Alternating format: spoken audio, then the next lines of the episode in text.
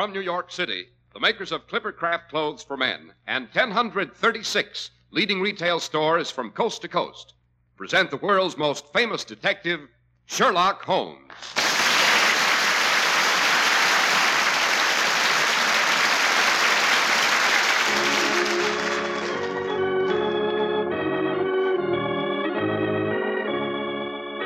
Tonight's story The Adventure of the Empty House. Well, here we are as usual in Dr. Watson's hospitable study, all ready and waiting for our weekly treat. What's it to be tonight, Dr. Watson? But tonight, I think I'll tell you how Holmes made an unexpected and I may say dramatic return after many years' absence. Yes, it was so dramatic I came dash close to fainting. Well, well. But uh, before we go into that, suppose you tell us about a happy surprise that's in store for the chaps who buy their first Clippercraft clothes.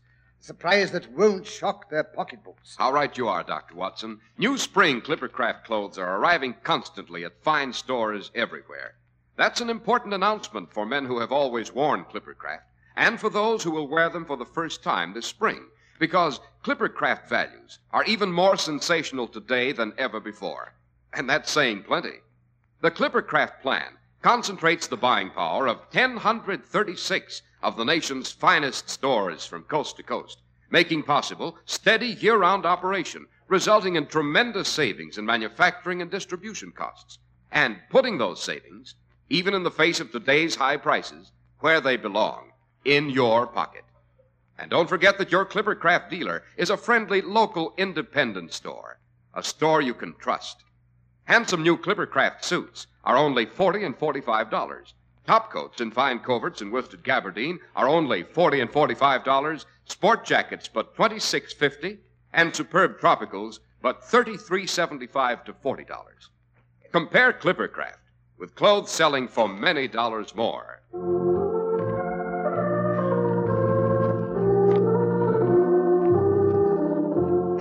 And now, Dr. Watson, to get back to Mr. Holmes' dramatic reappearance. Right. You know, I've always said it's a good thing to absent yourself from time to time. Makes people appreciate you when you come back. That's what Holmes said the time he was missing for three years. Three years? That's a pretty long lapse of time. Yes, it was rather. Everyone thought he was dead. What a horrible time that was. I couldn't bear to live in our old lodgings in Baker Street. Associations and everything. Yes. It's funny how sentimental we all are underneath. I'd taken up my quarters in a more fashionable part of Down and resumed my medical practice. It was after Holmes had succeeded in driving Professor Moriarty out of England. We all believed uh, Holmes had sacrificed his life to rid society of that evil spirit. That sounds terrifically exciting, Doctor. Won't you tell us how Holmes managed to put a finish to Moriarty? What? Kill off Professor Moriarty before I've told you the rest of our adventures with him? Well, I should say not. Never catch me throwing away good material. But, oh, but uh, let's get down to cases. Fair enough. Very well. It was in the spring of the year 1894 when all of London, the fashionable world in particular, was dismayed by the death under most unusual circumstances of the Honorable Ronald Adair. That likable young gentleman was the second son of the Earl of Maynooth. He lived, together with his mother, the Countess of Maynooth, and his sister Hilda, at 427 Park Lane. The youth moved in the best society, but was very fond of cards, played continually. Aha. Piling up gambling debts he couldn't pay. Well, as a matter of fact, it came out in evidence that he had actually won as much as 420 pounds in one sitting at his club the week previous from Godfrey Milner and Lord Balmoral, I believe it was. His partner was a certain Colonel Moran. But then he must have been well ahead of the game. Oh, quite. And yet it was to this easygoing, likable, I might even say lucky young aristocrat that death came in a most strange and unexpected form on the night of the March the 30th. He returned from his club shortly after ten, his mother and sister having gone to the opera.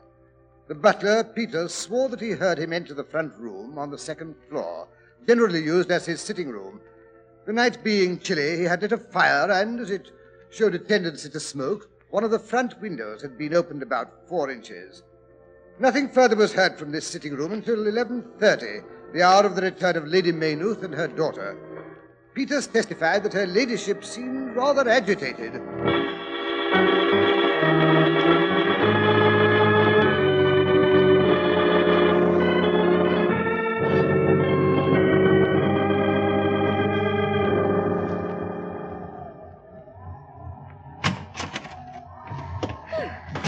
Gracious, Hilda. I declare I'm chilled to the bone. I'm sorry, Mamma. Oh, Peters, will you help me with my carriage boots? Certainly, milady. You've returned so early. I trust the opera was not a disappointment. Oh, no, indeed, Peters. It was heavenly. Only Mamma can never bear to stay for the death scenes at the end. So depressing, I always think. Why, Mamma, I've always thought Carmen was terribly gay. Just because he knifes her in the last scene doesn't No, I know, but so primitive, so brutal. And that bit in the gypsy camp, where Carmen keeps turning up the ace of spades, the card of death. I. Well, I had the queerest foreboding during that scene, as though Ronnie needed me. Oh, dear, I do wish he wouldn't play whist so often. I'm sure it's not good for him. A boy his age should have other interests. I wish I could get that ace of spades out of my mind. I can't help feeling it means something. Oh, nonsense, Mamma. You've just given yourself another case of the fidgets. It's the English climate that's depressing you, that's all. One day of sunshine and you'll be as gay as a lark. I'm sure I hope so. Oh, dear, listen to that wind. Fog and rain, rain and fog. Peters, uh, has Mr. Ronald come in yet? Yes, milady. Over an hour ago. He's upstairs in his sitting room. Well, thank heaven for that. I think I'll just go up and say good night to him. That's right, Mamma. Make sure he isn't sitting in a draught. Hilda, really? I declare I don't know what children are coming to nowadays. No respect for their parents. Good night, darling. And you're not to sit up till all hours, mind. No, Mamma. Really, I don't know how young girls nowadays expect to keep their looks if they never go to bed. Oh dear, that wind, it's so eerie. Ronnie? Ronnie, dear, it's Mother. Why, it's locked. The door's locked. Ronnie, are all right? Ronnie! Mother, what's the matter? Ronnie, he's locked himself in. He doesn't answer. Peters, Hilda. Oh, come quickly. I, I'm afraid. Mother. Oh, Ronnie. Ronnie, why don't you answer? No, don't worry, milady. It's all right, Mother. He's probably fallen asleep. Ronnie. Oh, Hilda, I'm frightened. Peters, Peters, can't you break the door down? I can try, milady. Here, let me help. Now then, both together.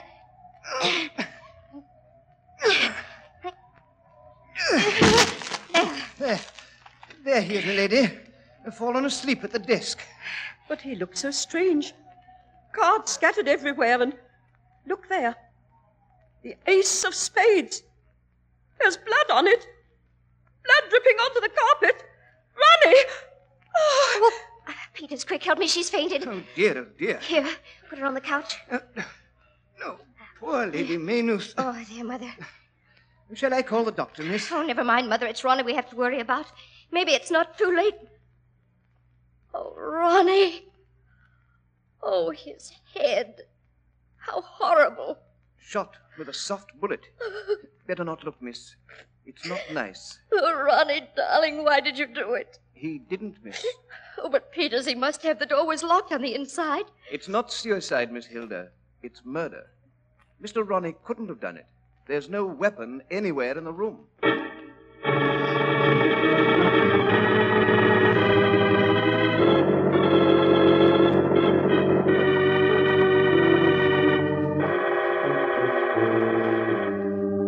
But look here, Dr. Watson. Ronald Adair was in the second story sitting room with the door locked on the inside. Exactly, Mr. Harris. Furthermore, he was in the room alone. Yes, but if someone else shot him, how is that possible? Hmm, that's what puzzled the authorities. No one could have climbed up to the open window without leaving traces of some sort.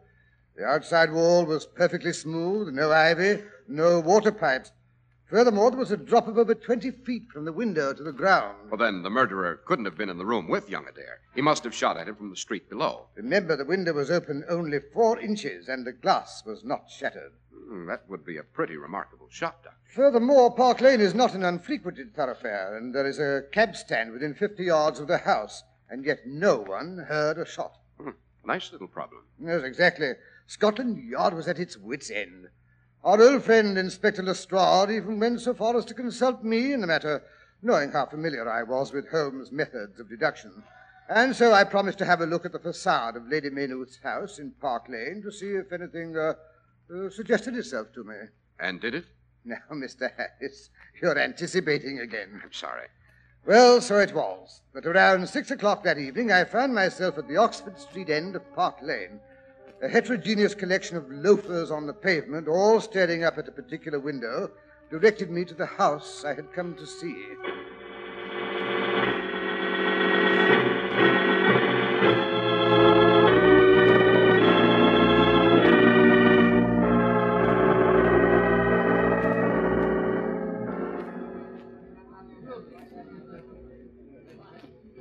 Uh, good evening, Constable. Good evening, Dr. Watson, sir.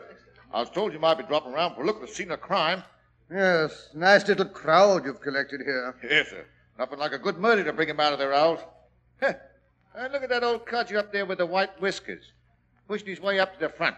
but he ain't been out of doors for months. Looks fair dusty, he does. Oh, you mean the uh, bibliophile? The what, sir? Biblio... Book lover. Oh. Notice the titles of the volumes under his arm. Say, let's have a look. Origin of tree worship, sign language of the Druids, life in early Crete. Evidently collects obscure volumes, either as a trade or a hobby. Well, well, I never would have noticed. I'll hand it to you, Dr. Watson. You're almost as good with your deductions as Mr. Sherlock Holmes himself. Elementary, my dear constable, elementary. Mm, poor old fellow. Has got a bad cough. Lung condition, probably. Well, there doesn't seem to be anything much to discover. No possible way of scaling the front of the building from below. How about the roof? Could he have uh, come across from another building? No, sir. Inspector Lestrade looked into that first thing. Roof's all divided off with iron bars, spikes on them. About as easy to break into as the Bank of England. Uh, well, may as well be getting on home. Yes, I dare say even Holmes couldn't solve this. Here, here's look where you're going, you clumsy fool. Oh, I say, I, I'm, I'm terribly sorry. I, uh, I hope you're not hurt. Who cares about me? It's my books that matter. Struck them right out of my hand. There they are, lying all over the road. Mud on their covers. Oh, please, let me pick them up. No, you don't. And don't you touch them. You've done enough damage already. Mercy on us. Such a mess. Nobody appreciates good books nowadays. Well, at least let me apologize. I, I'm Oh, really go away. Donna. Don't bother me. Can't you see I'm busy? Go home, can't you? You're, you're no use standing around here. Well, maybe he's right. Uh, good night, Constable. Good night, Doctor. Lestrade knows where to find me in case he wants me.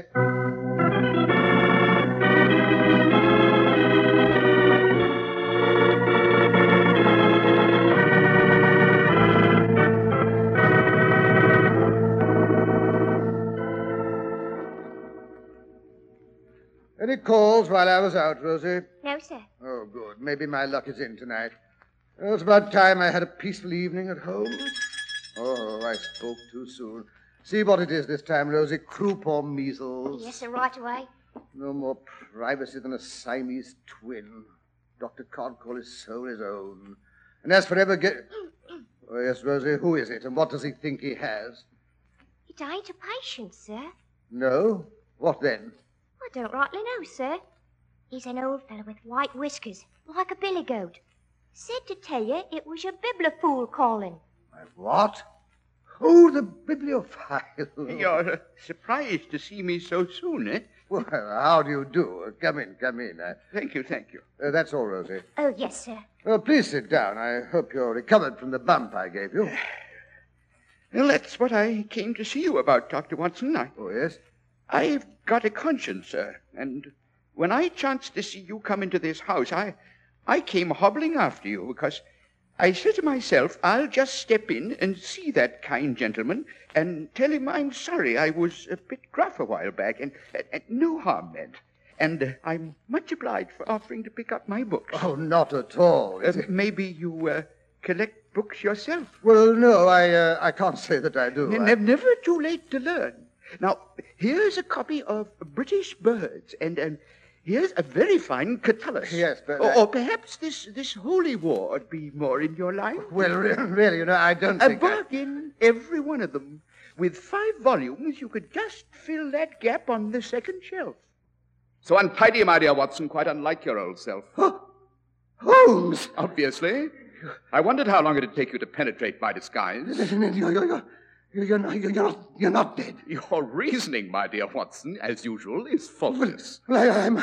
For, for, for, for, heaven's sake, I, Easy, Watson, easy, easy, easy. my, my, my, dear Holmes, I, uh, I, uh, I, I think I sit down. Uh, it's a very good idea. I'd better have a nip of this brandy. yes, I, I could do with a brace, sir. And I, My dear Watson, a thousand apologies. I had no idea you'd be so affected. well, I, I'm not made of chilled steel like you, Holmes. I, well, well, where's my brandy? Here you are. Ah, That's better. So it's, it's really you standing here in my study. Well, uh, thank heaven, why, you, you, you, you old reprobate. You, uh, how in heaven's name did you ever come back alive out of that dreadful chasm where, where Professor Moriarty met his death? I, It's quite simple. I was never there. yes, but, but good heavens, Holmes, it's been three years. You, you, you, you let us believe you were dead all that time. Now, now, was that nice? I ask Not, you. not nice, Watson, but necessary. You see, Moriarty's gang was still to be dealt with. I was much safer if they believed I'd met my death at the same time as their uh, illustrious leader. For three years, I've been living in disguise, tracking the members of that foul brotherhood to the ends of the earth. And now I'm happy to say there's only one left to be dealt with. But uh, look, look here, Holmes. Why didn't you, why didn't you let me know who you were when I, when I bumped into in Park Lane just now? Because, my dear Watson, you were being watched by the man I'm after. The last of Moriarty's gang. Good heavens, who is he? Someone you doubtless know, Watson. You may have even played whist with him on numerous occasions. And lost. Most people lose when they play with the tiger, as Moriarty used to call him. A clever man, Watson. Very clever. He not only suspects that I'm alive, he even guesses I've returned to London. Good Lord. Yes, but I mean to take advantage of this cleverness. I've set a trap for him. I expect to catch my tiger tonight. Tonight? Exactly. I, um, don't suppose you'd care to come along. You, you, you just try to prevent me. That's all I have to say. Just uh, wait uh, till I get my hat and stick. I think you'll find your old army revolver a little more appropriate, Watson.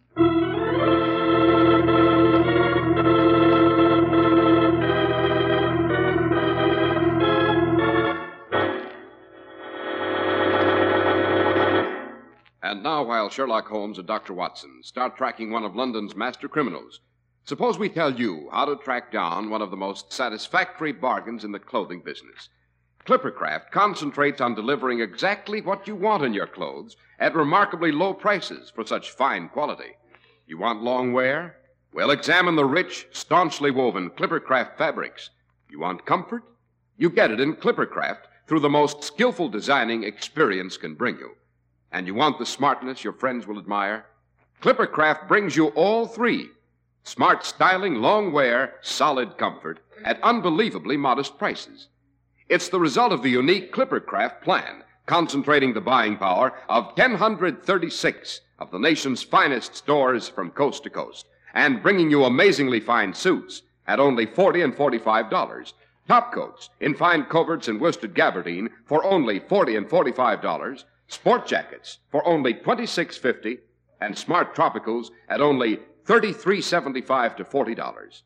Yes, selling expensive clothes at inexpensive low prices at the nation's finest stores is the great big idea behind the Clippercraft plan. That's why men who know insist on Clippercraft clothes. So be sure to visit the Clippercraft store in your city. These leading stores in the metropolitan area are proud to add their names to Clippercraft in your suits, top coats, and sport jackets and tropicals. In Manhattan, John Wanamaker Men's Stores, Broadway at 8th and 67 Liberty Street. Saks 34th, Broadway at 34th. In Brooklyn, Abraham and Straus. In Newark, New Jersey, Boulevard Men's Shop, Kresge Newark. And in Jamaica, the B&B Clothes Shop, 16408 Jamaica Avenue.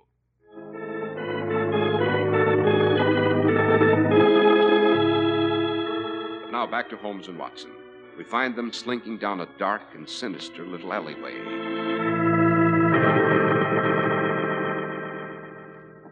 I say, Holmes, do we have to do all this uh, pussyfooting down dark mews and through smelly stables? Absolutely, my dear Watson. It's essential that we should not be followed at this stage of the game. Yes, we've passed Manchester Street and Blandford Street. Here, down this narrow passage. Good Lord. It's as dark as the black hole of Calcutta. Here, scale this fence. Scale the fence? Now, don't tell me you've let yourself get out of condition during my absence. Certainly not, only, uh, do you think it's quite dignified? Probably not, but who'll ever know? Up with you. All right.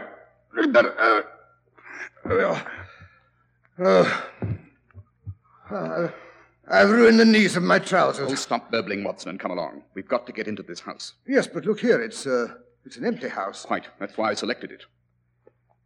Now, where did I put that key? Don't tell me you're not going to pick the lock. Holmes, you're losing your grip. Quiet.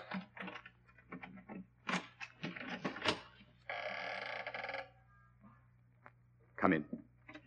Easy does it. Shut the door after you. Gently, my dear Watson. Gently. Well, I'm doing my best. It was a draft. Well, now what? Come along upstairs.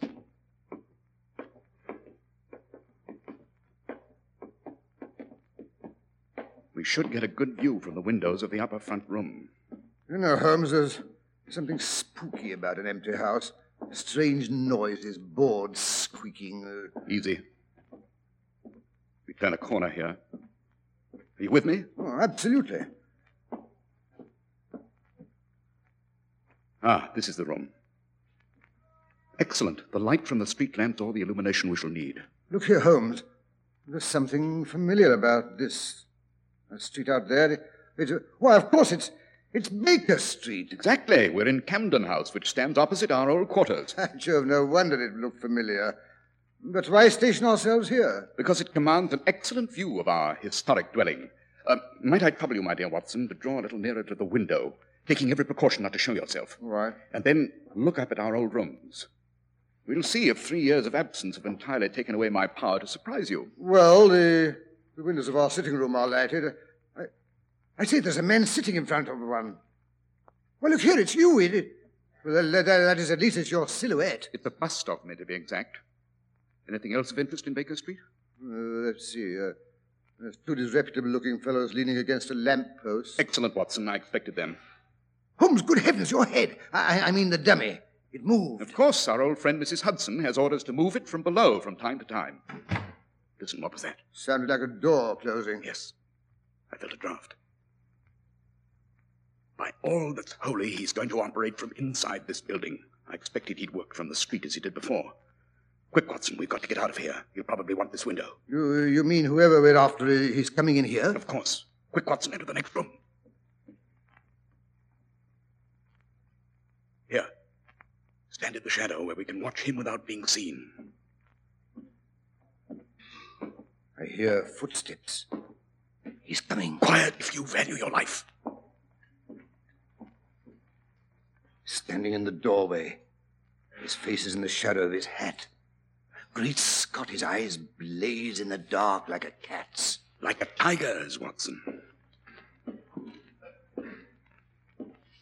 He's crossing to the window.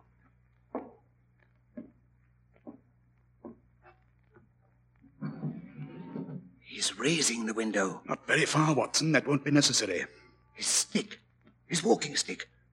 Why is he pointing it out of the window? It's a gun, Watson. Devilish invention. Doesn't make a sound. He's going to take a shot at my silhouette. When we hear the window across the street crash, we know he's fired. He's aiming. Get him, Watson! Get him! Here! I've got him! Don't move, you want the gun, thought you had me. Well, not before I squeeze the life out of you. Oh, no, you don't! Ah. Watson. Watson, are you all right? I knocked him out. I- absolutely. What's that for? Those two men from Scotland Yard down in the street leaning against the lamppost. I must say, I thought our friend here would do his dirty work outside so they could deal with him firsthand. Ah, here come the regulars. Well, well, if it isn't Lestrade. You bet it is. It took the job myself. And maybe we weren't glad to get your message at Scotland Yard half an hour ago. Although I must say we've done pretty well down there in your absence. Really? Solved the Ronald Adair mystery yet? Oh, well, that is. Oh. Ah, our sleeping beauty seems to be coming too. Gentlemen, allow me to present Colonel Sebastian Moran, late of Her Majesty's Indian Army. I believe I'm correct, Colonel, in saying that your bag of tigers still remains unrivaled. You go to blazes. Yes, a remarkable shot. You and your air gun were invaluable to the late Professor Moriarty, eh? I might have known that wasn't you in the window. Quite. I'm surprised that such a simple stratagem could deceive so old a shikar. Uh, What do you mean by that? How often, Colonel, have you tethered a goat to a tree, lain above it with your rifle, and waited for the bait to attract your tiger? This empty house is my tree. You are my tiger. The only difference being that I did not care to be the goat myself. Take him away, Lestrade. Just a moment. You can't arrest me for taking a shot at a dummy, not even if it's the dummy of Sherlock Holmes. That's quite right. I arrest you for the murder of the Honorable Ronald Adair, because you are the only man alive capable of shooting a man through the slightly opened window from the street below without being heard. A truly remarkable shot, Colonel. A bit too remarkable. That's how I knew you were the murderer. Ah, now come along, you. Frank, bring that stick along. Right, sir. We'll need it as evidence. Well, Watson, what do you say? Shall we step across the street to our old quarters? Righto. I think you'll find everything just as it used to be, and I'm sure Mrs. Hudson is anxiously awaiting us with sandwiches and a steaming pot of coffee. Ah, You see, I remember your weakness. my weakness. I like that.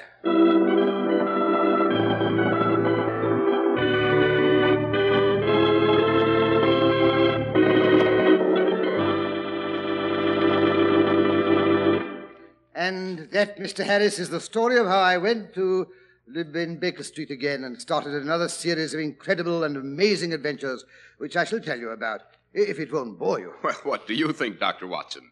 You know, there's just one thing I don't understand about tonight's story, though. Why did Colonel Moran kill Ronald Adair? Because Adair had discovered Moran was cheating at cards and threatened to expose him. You remember that I said Adair had won 400 pounds at whist the week before with Moran as his partner. Yes. That made that amount made Adair suspicious. He discovered the cards were marked. The very cards, by the way, which were found beside the dead body. He was exam- examining them again to be sure he'd made no mistake. That's why the door was locked on the inside. He didn't want anyone to interrupt him. I see. Well, what about next week's story, Dr. Watson? Uh, let me think. Next week, uh, suppose I tell you about a rather curious dinner that Holmes and I attended in order to see if we could discover if a world famous violinist was trying to poison his wife. Uh, did you succeed? In a way, yes. Of course, there was a death, and but I'll tell you all about it next week.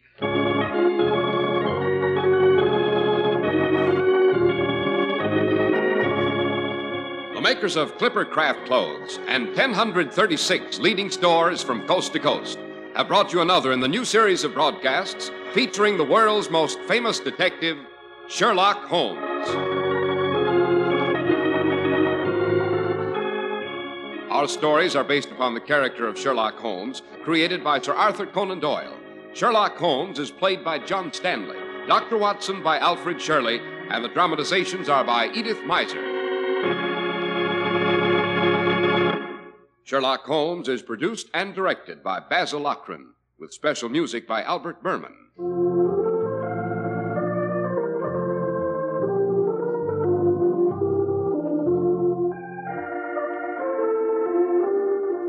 If you don't know your Clippercraft dealer, write Clippercraft, 200 Fifth Avenue, New York City.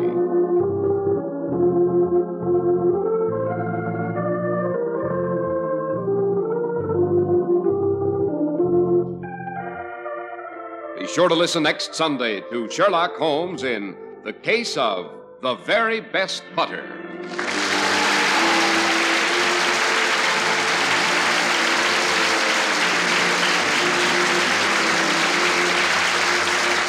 Cy Harris speaking for Clippercraft Clothes. This is the Mutual Broadcasting System. Following station identification, you'll hear Melvin Elliott with a 15 minute summary of the latest news.